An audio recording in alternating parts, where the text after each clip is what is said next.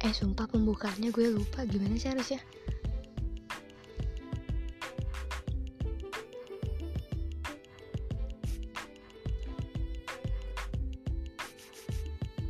Wow, oke.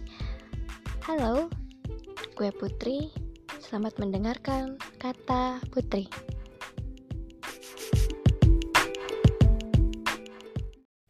Hai, mungkin podcast kali ini gue sampein agak serius, tapi tenang, nggak seserius kayak lagi ujian kok. Eh, tapi enak banget ya anak zaman sekarang UN dihapus. Ya tapi kasihan di tugasnya banyak ya di rumah. Nggak skripsi mau dihapus juga pak? Kenapa? Skripsi nggak dihapus? Oh iya, anak kuliahan kan tegar-tegar ya, jadi kayak skripsi nggak boleh dihapus. ya gitu kan. Um, apa ya sebelum masuk bahasan mungkin aku mau ngucapin untuk yang WFH work from home. Selamat bersenang-senang menjalankan pekerjaan sambil bersantai-santai. Dan untuk yang enggak work from home uh, tetap jaga kesehatan. Jaga diri baik-baik. Jangan lupa pakai masker. Harus sering cuci tangan ya mungkin itu aja ya yang, yang terpenting adalah jaga diri baik-baik. Ya. Kamu harus jaga diri kamu baik-baik. Oke. Okay? aduh. Oke. Okay. hmm, kali ini gue mau bahas atau gue mau ngobrol tentang broken home. Hmm, kalau ngomongin tentang broken home pasti aja bakalan terdengar asumsi-asumsi orang yang ngatain atau selalu jelek dan gak pernah ada baiknya untuk anak broken home. Kayak misalkan pantas ya bandel soalnya anak broken home. Pantas lah gitu suka pulang malam. Kuyuran gak jelas. Emak bapaknya kan carme jadi kayak gitu tuh gak keurus. Atau dia tuh pengeluar eh pengeluaran kok gue jadi bahas pengeluaran? Atau dia itu pergaulannya bebas makanya kayak gitu gitu. Terus atau enggak ah apaan sih drama banget? Pasti lagi cari-cari perhatian tuh biar dikasihanin. Atau yang lebih parah adalah ya dia pasti nggak nggak akan pernah punya masa depan lah. Orang anak broken home pasti kayak gitu. Padahal gak semua orang atau anak-anak broken home itu begitu. Banyak kok di luar sana yang sukses jauh lebih sukses dari orang yang atau anak yang orang tuanya utuh atau bahagia. Anak broken home ada yang jauh lebih sukses dari itu. Dan harusnya harusnya minggu ini itu gue bahas tentang friendship dan relationship goals. Tapi karena kemarin eh nggak kemarin banget sih, pokoknya satu minggu satu mingguan ke belakang atau beberapa hari sebelum gue rekam podcast ini ada uh, yang curhat gitu masuk DM gue. Kayak gue udah udah samarin nama dia dengan Mbak Sari. Halo Mbak Sari. Kalau Mbak udah denger podcast ini semoga berkenan ya. Karena kayak dia bilang bahwa uh, dia ini kan punya pacar nih punya pasangan gitu. Dan mereka tidak direstui oleh orang tua si cowok karena katanya si Mbak Sari ini tidak selevel dengan keluarga cowoknya. Jadi kan keluarga si cowok ini ya bisa dibilang berada sementara Mbak Sari itu enggak. Dan Mbak Sari juga terlahir dari keluarga yang tidak utuh. Makanya orang tuanya sangat-sangat menentang karena katanya Mbak Sari ini kalau berhubungan sama anaknya pasti ujung-ujungnya mereka juga akan keluarganya akan kayak gitu akan hancur berantakan. Padahal tidak sama sekali. Tolong untuk semua orang jangan berpikir se sederhana itu. Karena apa ya menurut gue? Nggak akan mungkin.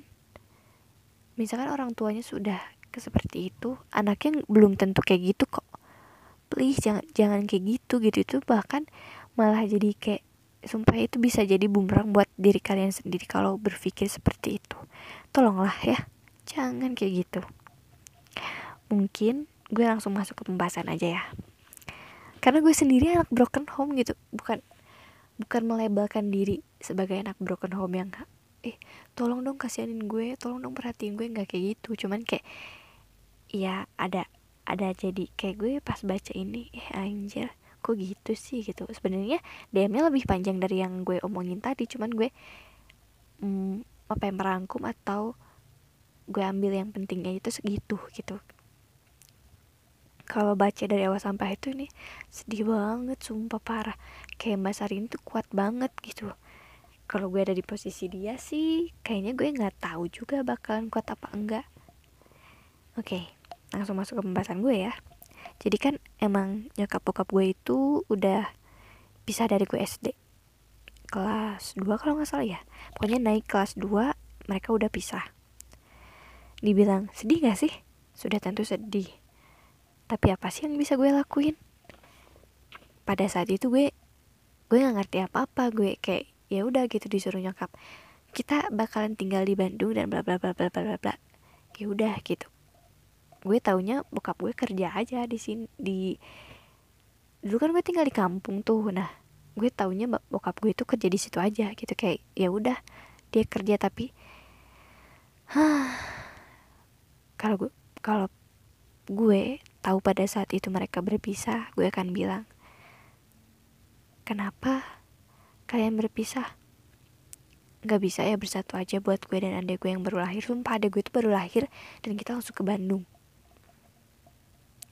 Tapi setelah gue gue gede Gue ngerti Kayak rasanya pas kepikiran Kok gue jahat sih bisa ngomong kayak gitu gitu sama nyokap? Egois banget dong gitu Kayak mereka pasti mereka tuh dengan berpisah mereka tahu ini adalah jalan yang paling terbaik untuk mereka. Dan kalau gue bilang gitu pasti yang ada tuh malah jadi beban gitu kayak kalau misalkan gue tetap bersatu dengan suami gue ini kayak misalnya ya kalau gue tetap bersatu dengan suami gue kayak kayaknya tuh sakit hati banget gitu sementara. Kalau gue pisah anak-anak gue gimana? Tapi gue yakin ini adalah yang terbaik yang Tuhan berikan untuk gue aja ya. Tapi bener kayak gitu kan. Bukan sosok puitis tapi emang bener kayak gitu gitu. Uh, dan aduh sorry ya nih lagi nggak bisa napas. Bukan karena virus itu tapi emang kalau tiap malam kadang hidung gue kayak gitu. Kayak jadi nggak bisa napas. Oke lanjut ya. Dan dan setelah lo ngerti apa sih put yang lo lakuin gitu ada satu momen di mana gue peluk nyokap gue bilang it's okay I'm fine. Uh, terima kasih juga mama sudah berjuang untuk anak-anak mama. Terima kasih juga bahwa apa ya mama sudah sekuat ini untuk ngelaluin itu semua. Dan kata nyokap sama-sama terima kasih juga. Siapa yang naruh bawang di sini please? Sorry sorry sorry gue pengen nangis tapi gue pengen ketawa gitu paham gak sih? Terus kata dia uh, terima kasih juga kamu sudah sejauh ini apa ya mensyukuri hidup kamu dan berjalan dengan semestinya aja. Terus kayak gue ya terus kak gimana sama nyok sama bokap lo? Gitu. Ya ya nggak gimana gimana orang gue pisah ya gue nggak tahu dia di mana pada saat itu. Tapi di tahun 2016 adalah momen di mana gue dan bokap gue dipertemukan. Kayak jadi gue punya uh, apa ya uak kalau iya kalau dalam bahasa Sunda uak kan. Nah uak itu berarti kakak dari ibu kita. Ya uh, yuk kakak dari ibu kita. Nah si uak ini tuh kayak kasih nomor gue sama bokap gue gitu kayaknya sepengetahuan gue gitu sih kayaknya. Iya nah terus momen ada satu momen di mana gue untuk beberapa tahun gak ngobrol sama sama dia tiba-tiba bisa ngobrol akhirnya ngobrol meski lewat telepon. Padahal kita satu kota satu kota yang sama. Sorry sorry sorry. Nah rasa ingin ketemu pasti ada dong ada banget malah namun gue percaya bahwa semua itu ada waktunya gitu. Semua itu harus benar-benar dipikirin kayak tempat yang tepat waktu yang sesuai dengan keadaan yang mungkin jauh lebih baik dari sekarang. Seperti apa ya ya gitu lah pokoknya kita harus eh gue dan dia dan dia sorry. Gue dan bokap gue itu kayak kayak harus nunggu waktu yang tepat aja biar ketemu gitu supaya ketemu enak ngobrolnya juga enak gitu dan waktu teleponan ya seperti layaknya seorang ayah yang memastikan kondisi anaknya dengan bertanya gimana kamu? Sehat nak? Gitu. Pada saat itu. Dan kita itu eh iya kita itu ngobrol selama satu jam 19 detik. Gue inget banget satu jam 19 detik. Gue dan dia berbincang beberapa hal sampai akhirnya gue kayak berkeluh kesah gitu gitu. Kayak menceritakan kegiatan gue selama ini. Terus gue bilang sama dia bahwa uh, putri sekarang itu bekerja sambil menuntut ilmu gitu. Kayak anak sekolahan tapi sambil kerja part time itu kayak berat banget sumpah. Di mana bukan hanya otak dan pikiran yang terbuang melainkan emosi yang cukup terkuras setiap harinya dan cukup melelahkan banget sangat sangat melelahkan. Sejujurnya nggak banyak orang yang tahu kalau gue ini kerja sambil sekolah. Nyokap gue pun nggak tahu soal itu karena gue bener-bener tutup rapat-rapat gue umpet-umpetin dari semua orang. Ya bisa kayak gitu sih karena gue ngaturnya bener-bener cerdas. Tapi emang mengatur waktu itu paling cukup berat karena antara part time sekolah dan kehidupan pribadi itu nggak bisa nggak bisa bener-bener apa yang kita pikirin bakalan kayak gitu gitu. Enggak sebenarnya. Tapi ya walaupun gak semudah itu alhamdulillah gue tetap bisa jalanin. Anjay sombong kan gue? Udah cukup sombong belum? Uh, dan pernah suatu saat di mana gue kehilangan ranking saat itu gue ranking tiga kan. Terus tiba-tiba kehilangan aja gitu kayak yang bikin beasiswa gue dicabut dan gue bener-bener nangis nangis senangis nangisnya gue nggak tahu mesti gimana gue kecewa banget sama diri gue sendiri. Dan di situ gue gue sampai mikir kalau kalau gue dulu bisa ngomong apa namanya kasar gue akan ngomong tolol lo put kenapa bisa sampai kayak gitu? Tolol banget sumpah. Kayak eh kenapa sih? Gitu. Tapi iya bokap gue bilang gini setiap orang memiliki kapasitas kemampuannya masing-masing dan berbeda-beda. Bapak kan gak harus lihat kamu jadi ranking terus. Sudah cukup segini dengan pencapaianmu walau tahu ini nggak gampang seharusnya ranking itu ya harus kamu harus punya ranking tapi tetap juga harus sesuai kemampuan jangan terkesan memaksa. Santai aja nak ngejalanin hidupnya kata dia gitu. Kayak tiba-tiba gue langsung nangis aja atau ngerti gak sih? Kayak bertahun-tahun gue kehilangan sosok ayah. Ya walaupun gue punya ayah tiri sih pada saat itu kayak ayah tiri atau nyokap tiri itu kan jadi kayak bonus aja gitu untuk uh, anak broken home. Karena kayak apa ya mau bilang ibu tolong dong jangan nikah lagi atau ayah tolong dong jangan nikah lagi. Tapi kan mereka juga butuh butuh apa ya? Maksudnya butuh perhatian untuk mereka sendiri yang yang mungkin gak bisa didapat dari anak-anaknya doang gitu. Pikir gue pada saat itu kayak gitu.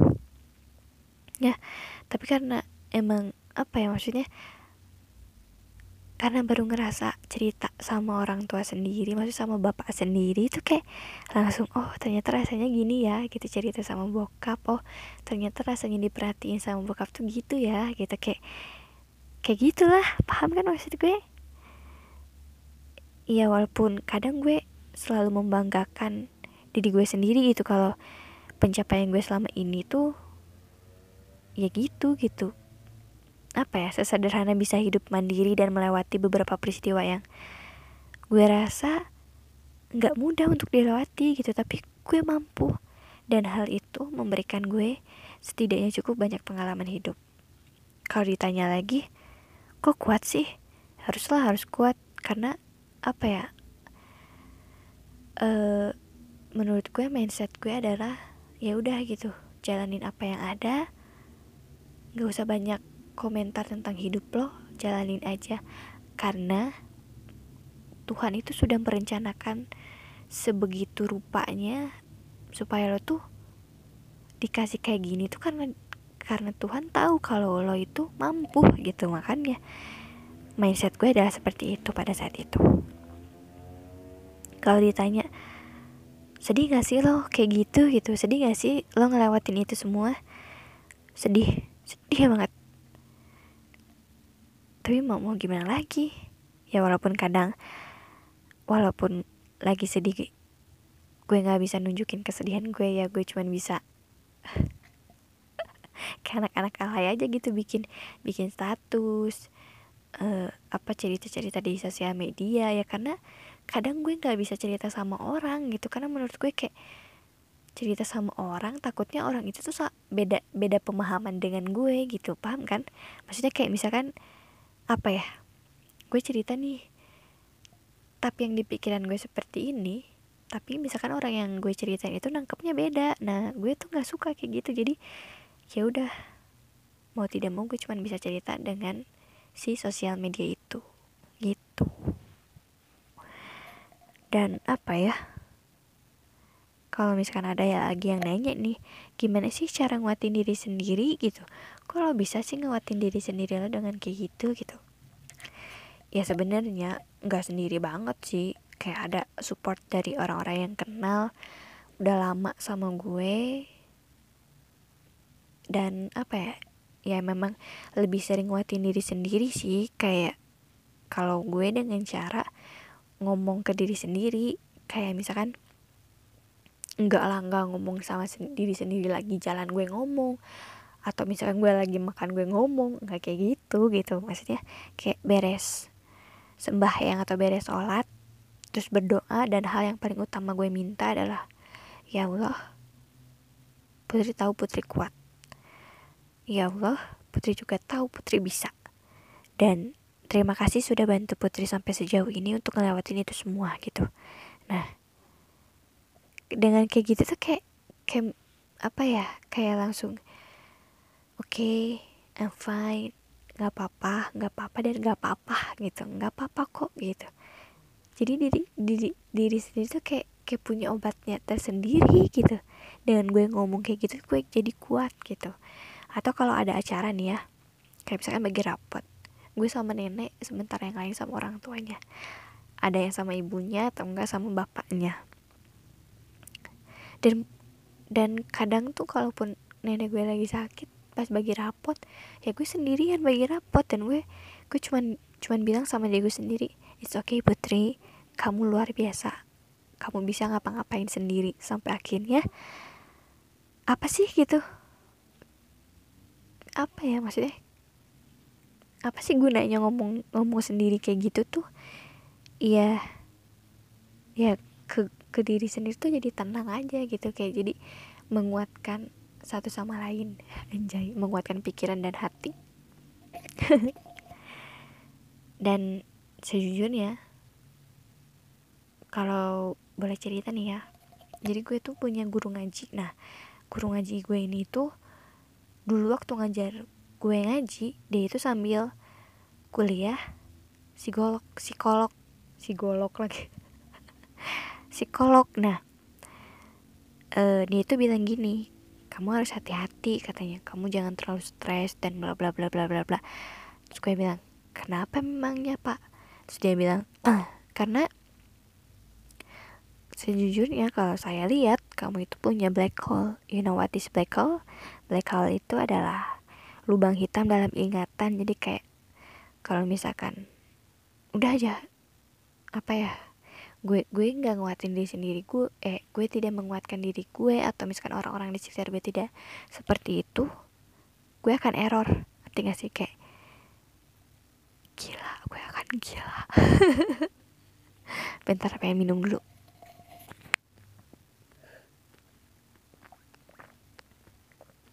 Ya iya gitu. Nah gue akan gila.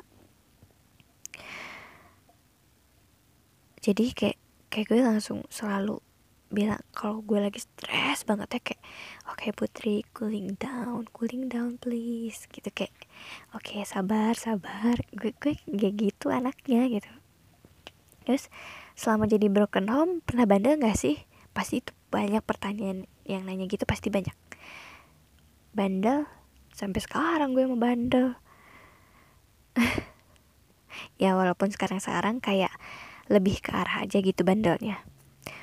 Udah gede lah gue udah dewasa udah saatnya memperbaiki diri supaya hidup lebih terarah dan punya jodoh yang cerminan dari diri kita yang juga baik. Ya enggak aduh aduh aduh aduh aduh, aduh jodoh lagi jodoh lagi. Uh, tapi gue kalau ngomong-ngomongin kayak gitu kayak mamah dede ya. Jamaah oh jamaah mama dede bukan sih? Oh itu Ustadz Maulana. Oh iya ya itu. Oh iya sorry sorry itu Ustadz Maulana. Duh maaf ya.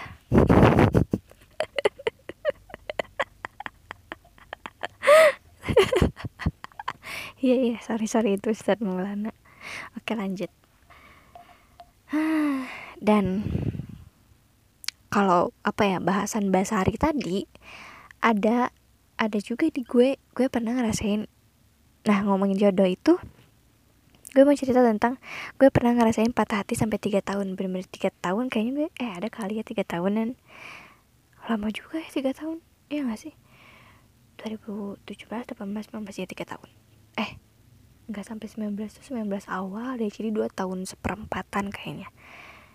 Nah kenapa membekas jadi dulu zaman SMA gue suka gue itu suka sama kita panggil dia si pria Jawa. Nah dari zaman mos itu gue udah naksir gitu sama dia. Kayak apa ya ya naksir lah naksir naksiran anak SMA tapi gue simpen sendiri gitu kayak gue nggak mau bilang sama siapa pun kalau gue naksir. Sampai ada satu momen kalau nggak salah waktu kelas 3 deh nah gue tuh emang SMA nggak deket sama siapa-siapa juga sih. Gak ada yang gue deket sama kakak kelas dulu waktu SM waktu SMP cuman nggak nggak lama juga. Jadi sumpah ya gue tuh kalau kalau suka sama orang mendem tau. Sih kayak gue tuh kan emang suka dari sama si kakak kelas SMP ini tuh dari kelas 1 men. Dan dia itu pradana pramuka itu ngerti gak sih? Kayak berwibawa ah ganteng lah pokoknya. Cakep sumpah. Berwibawa gitu. Terus kayak tapi gue gue nggak berani gitu. Sampai akhirnya ada satu momen di mana kayak kayak pembawaan gue aja gitu. Jadi jadi gue cerita sama orang bahwa eh ya gue suka nih sama si ini gitu. Sampai akhirnya pas baru, baru lulus deket lah sama dia tapi nggak lama.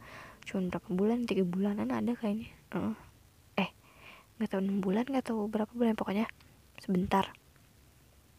Nah sampai akhirnya gue ketemu sama si pria Jawa ini gitu. Dan ya sama juga gue mendem sampai kelas 3 SMA juga. Gak tau sih siklusnya gitu mulu ya. Tapi emang sumpah ini gue nggak ngada-ngada emang kayak gitu kenyataannya. Nah nah lanjut ya. Nah satu momen itu gue sama temen gue ini kayak berantem. Sejujurnya gue nggak tahu gue salah apa gitu. Di sini gue nggak tahu bener-bener nggak tahu gue salah apa sampai akhirnya dia uh, apa namanya jadi ada satu cowok dekat sama gue deket juga sama dia tapi gue tidak merasa gue deket sama si cowok ini gitu. Dan ternyata uh, si cowok ini tuh sukanya sama gue sementara lebih deket intensnya itu sama temen gue ini gitu. Jadi gue punya temen dekat sebangku. Nah temen dekat sebangku ini juga satu geng gitu sama gue. Jadi gue waktu sama itu gengnya berdelapan anjir. Geng ya pokoknya gitu lah berdelapan kan. Nah sampai akhirnya di ya udah kita ya udah kita buka forum diskusi nih. Lo itu kenapa gitu lo punya punya uh, apa punya masalah apa nih sama si dia gitu. Akhirnya kayak dia bilang ya apa sih aku tuh suka ya kayaknya dia tuh suka gitu sama si cowok ini sementara gue gue nggak ada perasaan apa pun gitu. Sampai akhirnya gue bilang ya udah ambil aja nih cowoknya gitu. Orang gue gak suka dia juga nggak penting gitu buat gue. Gue itu sukanya sama cowok yang satu angkatan sama kita di sini gitu. Sampai akhirnya gue keceplosan kayak gitu gitu dan kayaknya sih langsung satu geng itu tahu cowoknya siapa gitu. Akhirnya di berdelapan ini tuh ada yang, yang ember aja gitu sampai kasih salam gitu sama si cowok ini. Dan ya dari salam itu ya gue singkat cerita gue langsung deket aja gitu sama dia. Deket deket deket sampai deket banget sampai akhirnya kita kayak pacaran. Ya lo tau lah gimana perasaannya anak anak ABG yang apa ya pacaran pertama gimana sih? Kayak sweet sweet manja manja gimana gitu. Ya karena baru ngerasain jadian dan punya pacar gitu. Jadinya seru bahagia lucu-lucuan gitu kan? Gimana ya? Ya gitulah. Pokoknya rasanya tuh seru lah gitu. Punya pacar pertama. Nah kayak sekolah dijemput pulang diantar terus uh, ketemu di kantin senyum-senyum uh, apa namanya saat apa duh kalau misalkan upacara dan gue jadi pengibar bendera tuh pasti aja pengen ngelirik ke dia tuh kayak pengen banget gitu nggak tahu kenapa ya pokoknya seru lah gitu lah. Kayak gimana sih anak SMA pacaran ya nggak sih? Eh tapi apa ya ya pokoknya pada akhirnya di momen satu minggu sebelum wisuda anjir tau gak sih? Kayak gue tuh udah mimpi indah sebelum wisuda tuh gue bakal dikasih bunga coklat. Pokoknya dispesialin lah gitu jadi ratus sehari. Tapi ternyata yang gue dapet adalah mimpi buruk. Nah dia tuh kan kayak tiba-tiba ya seminggu sebelum wisuda itu dia dia bilang gini e, aku boleh ketemu sama kamu. Aku ke rumah ya katanya. By the way emang kita itu udah udah saling kenal sama orang tua masing-masing gitu loh. Gue udah dibawa ke rumah dia dia juga udah dibawa ke rumah gue. Uh, terus habis itu oh oke okay. gue kira tuh dia mau ngomongin tentang wisuda itu gitu. Kamu pakai baju apa biar kita samaan? Ternyata enggak. Dia ke rumah gue dan enggak ke rumah gue sih di depan rumah gue. Anjir kebayang gak sih gue diputusin di depan rumah gue anjir kayak coy parah banget rasanya gitu. Apa ya? Tiba-tiba dia bilang gini e, aku mau ngomong tapi kamu jangan sedih apalagi sampai nangis. Jangan ya katanya. Kalau misalkan kamu kayak gitu aku makin aku makin sedih. Dengan semua keadaan ini tuh aku makin sedih. Dan aku bisa lebih nangis dari kamu kata dia gitu. Kayak Han buaya loh. Kalau sekarang gue bilang ah buaya loh gitu. Tuh buaya tuh kayak gitu ngomongnya gitu. Terus tiba-tiba dia bilang gini ya pokoknya kamu jangan nangis. Terus gue, ya ya gue penasaran dong emang kenapa sih? Gitu. Dia sakit keras sampai dia ngomong kayak gitu atau dia kenapa? Gitu. Terus dia bilang kayaknya kita cukup sampai di sini ya. Lah kaget dong gue kayak Hah? Kenapa? Salah gue apa? gitu. Sampai akhirnya dia bilang ibu aku tuh nggak ngebolehin dia untuk punya pacar atau pasangan yang nantinya jadi calon istrinya. Karena kan dia itu anak laki-laki pertama dari keluarga Jawa dan nggak boleh gitu nantinya. Karena katanya kalau misalkan ya pokoknya nggak tau lah kenapa cuman nggak boleh punya pasangan yang orang tuanya salah satu dari orang tuanya sudah meninggal atau bercerai. Kayak kayak tau nggak sih? Kayak langsung kayak tau nggak sih? Apa ya? Duh kok gue ngomongnya diulang-ulang sih. Jika ya misalkan kayak ada orang yang lagi mana terus kenanya tuh ke gue ke hati ke jantung langsung I'm die. Bener-bener mati. Kayak shock banget gitu gue digituin. Kayak anjir begitu dengar itu kayak langsung pengen banget pada saat itu gue ngomong sama tuh cowok eh lo tuh kenapa sih? Gitu kenapa mesti ngomong kayak gitu? Kenapa mesti ngomong kayak gitu kalau mau putus putus aja? Gitu orang. Ternyata setelah dua hari kita putus dia deket sama temen gue yang punya status sama kayak gue gitu. Jadi kayak ah uh, parah loh gitu. Sampai akhirnya dia putus dari temen gue lagi dia jadian sama di kelas parah nih kacau nih orang. Jadi kayak itu tuh jadi alasan dan dan sampai sampai gue berpikir untuk kayaknya gue nggak mau punya pacar. Please gue nggak mau punya pacar lagi gitu. Gue nggak mau nikah. Sampai gue ngomong kayak gitu tau sama diri gue sendiri. Hancur banget hati gue. Ah parah lah pokoknya. Dan oh ya kalau mau baca lengkapnya versi lengkapnya nggak lengkap sih sebenarnya pokoknya ada deh ada di blog gue judulnya itu 18 baca deh. Uh, baca di blog gue my cerita anak muda.blogspot.com kenapa sih gue selalu promosi deh? Kenapa juga nih podcast selalu ada hubungannya dengan blog gue? Ya tapi nggak apa-apa lah. Itu blog by Putri Ayu Persitawati yang cantik jelita tiada tara kayak Putri Keraton. Aduh narsis. Emang gue emang gue orangnya narsis cuman sampai hari ini sampai detik ini gue masih nggak habis pikir sama orang yang orang tuanya ngelarang anaknya pacaran atau bahkan nikah sama orang atau sama anak broken home. Pertanyaan gue adalah emang ada apa sama anak broken home? Ada apa? Gue tanya. Kenapa? Kenapa? Coba. Duh emosi gue. Suka pengen menggebu-gebu gitu gini ya gitu. Kalau orang tua dia gagal apakah dia sebagai anak udah fix pasti bakal gagal juga dalam hubungan?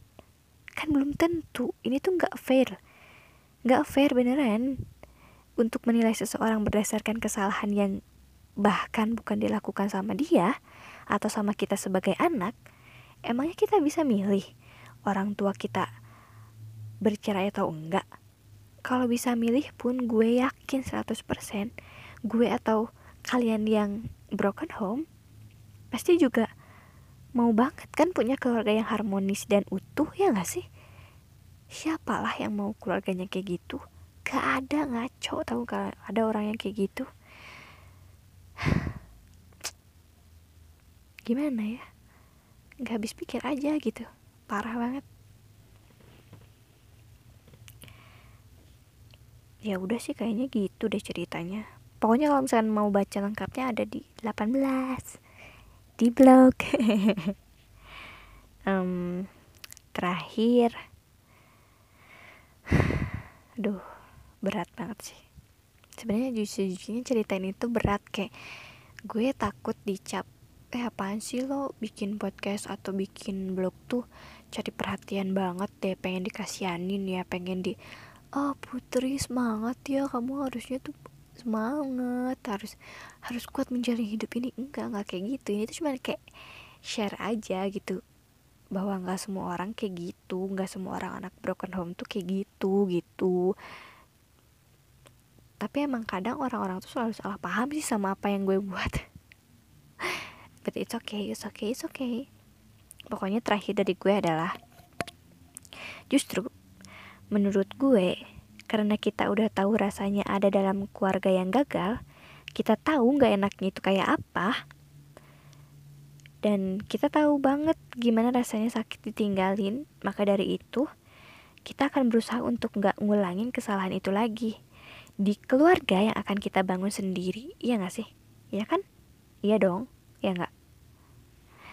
Dan buat teman-teman, buat teman-teman dari anak hasil broken home harus selalu semangat ya. Buat kita jangan minder sama keadaan keluarga kita. Jangan juga jadi benci sama orang tua kita. Their mistake won't define you kok.